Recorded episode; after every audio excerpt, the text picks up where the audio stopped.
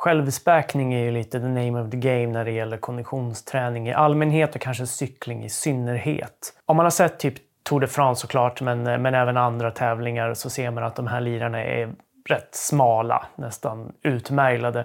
Framförallt då liksom Tour de France, det är ju piken av en cykelsäsong för eh, de allra bästa eh, cyklisterna kan man väl i stort säga. Då är de ju verkligen på topp och det innebär att de är på botten av sina fettdepåer. De är sjukt neddeffade då. Eh, det är ju inte liksom en eh, kroppssammansättning som de går runt med hela året men men eh, någonting som är måste eller nödvändigt då för att de ska kunna ta sig upp för de här bergen så fort som möjligt. Och att då kunna prestera på topp inom som sagt konditionsidrotter i allmänhet men cykling i synnerhet så innebär att man måste kunna förbruka väldigt mycket energi för att kunna cykla fort. Alltså ju större motor man har, ju mer bränsle man kan förbruka på en gång, desto snabbare kan man köra. Sen ställs ju det emot då hela tiden att du har ju en energidepå som är den absolut mest avgörande som är begränsad i kroppen.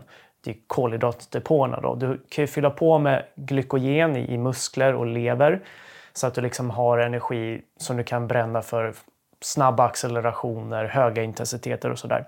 Men den energin är som sagt begränsad och hur mycket du än fyller på i form av gels, sportdryck och liknande så kommer den någon gång ta slut. Det här är det som begränsar prestationer på maraton också till exempel. Alltså springer du riktigt fort länge så kommer det till slut bonka oavsett hur mycket du käkar under tiden för du kan inte fylla på lika fort som du gör av. Då har du då fettdepåerna som är som sagt, då, även fast de är neddeffade de här cyklisterna så har man ändå vissa fettdepåer och det är mer eller mindre obegränsat under den tiden som det handlar om när man pratar om den här typen av konditionstävlingar, då, events. Det man vill göra då är som sagt kunna göra av med mycket energi. Det vill ha en väldigt, väldigt hög fettförbrukning som hela tiden tuggar på där i bakgrunden och eh, ger den mesta av energin för arbetet. Och sen när det då behövs, vilket det liksom är i avgörande ögonblick i klättringar, attacker, spurter, sådana bitar. Då vill du kunna ha den här snabba energin som kommer från kolhydratsoxidering. Då. Så du vill ha båda, du vill spara på kolhydraterna genom att ha en hela tiden en hög fettförbrukning. Det här är typ the holy grail för konditionsidrottare att uppnå. Den här liksom maximala energiexplosionen som man kan ha hela tiden och att det då eh, sker på ett effektivt och optimalt sätt. Ett sätt att försöka att maximera det här har under de senaste åren, inte så mycket längre och det kommer vi tillbaks till, men för några år sedan tillbaks under de senaste åren så har det varit väldigt trendigt att hålla på och experimentera med vad man käkar för att då maximera sin fettförbrukning och fortfarande vara bra på att använda kolhydrater om man behöver det. Det man har gjort är att man har periodiserat sitt kolhydratsintag så att man har då förlagt en del träningspass med väldigt låga kolhydratsdepåer. Och sen då som sagt såklart se till att man har kolhydrater när det behövs, alltså under intensiva träningspass eller under tävlingar såklart. Då. Men att man då försöker att träna kroppens fettförbrukning genom att förneka den kolhydrater periodvis. Det här har man testat i en ganska ny studie då, där man tog ett litet gäng väldigt, väldigt vältränade cyklister, alltså subelitcyklister typ. Och så utsatte man dem för samma träningsprotokoll men med två olika kostupplägg. Så det var två grupper här. Den ena gruppen fick köra ett kostupplägg som var periodiserat, så att man hade då perioder med mindre kolhydrater. Den andra gruppen fick köra då samma träningsprogram under de här fem veckorna som det var, men med liksom maximerade kolhydratsdepåer hela tiden. Så de käkade så mycket kolhydrater som man tänkte behövdes för att liksom ha en normal energibalans. Eh, så båda åt lika mycket energi, vilket innebär att eh, lågkolhydratsgruppen då, de fick äta mera protein och fett och de käkade ohemula mängder energi för de tränade väldigt mycket.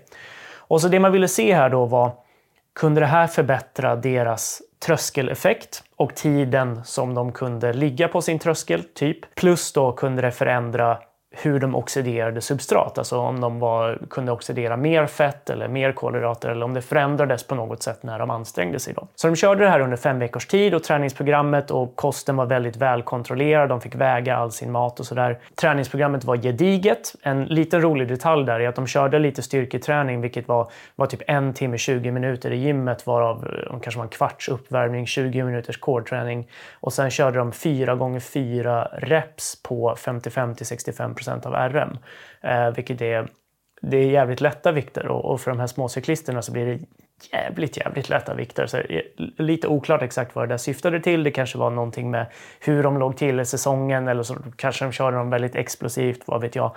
Men en lite rolig eh, förskrivning av styrketräning. Hur som haver, man körde de här fem veckorna och så testade man deras då tröskeleffekt eller deras effekt vid maximal lactate steady state som är ett mått på deras tröskel, andra tröskel då ungefär.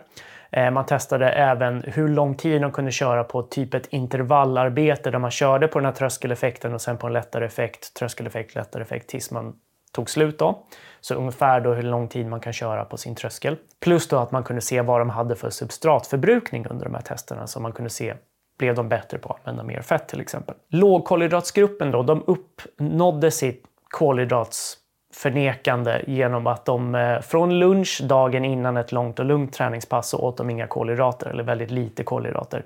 Så att liksom ingenting till middag, ingenting till kvällsmat, ingenting till frukost och sen tränade de. Sen kunde de då fylla på. De hade det här periodiseringen därför att de kunde köra en del sådana pass och sen en del pass där de var liksom påfyllda då så att säga. Och det man ville se här då, om det här skulle fungera är ju då att de skulle få en högre fettförbränning under sitt arbete de skulle höja sin tröskeleffekt mer därför att de skulle bli bättre på att använda fett och liksom hela tiden kunna spara på sitt glykogen, utveckla mindre laktat då vid den effektutvecklingen och att de skulle då orka längre för att de skulle spara på sitt muskelglykogen. Det såg man inte. Har man följt forskningen de senaste åren så blir man inte så förvånad av det här och har man då också följt liksom diskussionen kring hur det här används bland proffscyklister så blir man inte heller så förvånad av det här, för det här är inte så populärt längre. Det man såg här var att man såg ingen skillnad mellan grupperna, vilket i sig är ett resultat, alltså att det går att göra på lite olika sätt och ändå uppnå samma resultat. typ. Det man ska veta är att om man har testat det här med att köra låga kolhydratdepåer, att man kan bli ganska sliten av det. Man har också sett att även om det ligger på en energibalans så kan det vara så att minskad tillgång av kolhydrater kan ge ökad risk för infektioner, alltså sjukdomar och sådana bitar. Plus då att mixar du med kosten och gör den restriktiv så är det större risk att du hamnar på relativ energibrist. Alltså att du inte har tillräckligt med energi för att kroppen ska kunna sköta alla processer som, som den bör då, liksom med bennybildning och immunförsvar och sådana bitar. Att förneka sig kolhydrater blir egentligen ett sätt att öka intensiteten på träningen kan man säga, till att addera ytterligare en stress då. Det är väl lite som det här med typ höghöjdsträning eller den typen av manipuleringar eller värmeträning eller sådär. När du väl har liksom nått gränsen för hur mycket träning du klarar av Eh, så kanske då är det svårt att lägga till mer träningsbelastning. Då kan man lägga till stress på andra sätt. Det här skulle kunna vara ett sånt sätt. Men som sagt, det är inte särskilt populärt längre och det är väl ganska mycket för att det kan vara stressande för, för vissa liksom, att hålla på och manipulera sin kost så här att inte känna sig på topp när man ska köra sina långpass och så vidare. Jag vet inte. Man kan testa om man vill. Jag vill inte göra det igen. Jag tycker det är jävligt obehagligt och, och jobbigt. Eh, och jag tycker om både ris och pasta och potatis så att, eh, ingenting för mig. Det var egentligen det hela. Vi ses och hörs när vi gör det.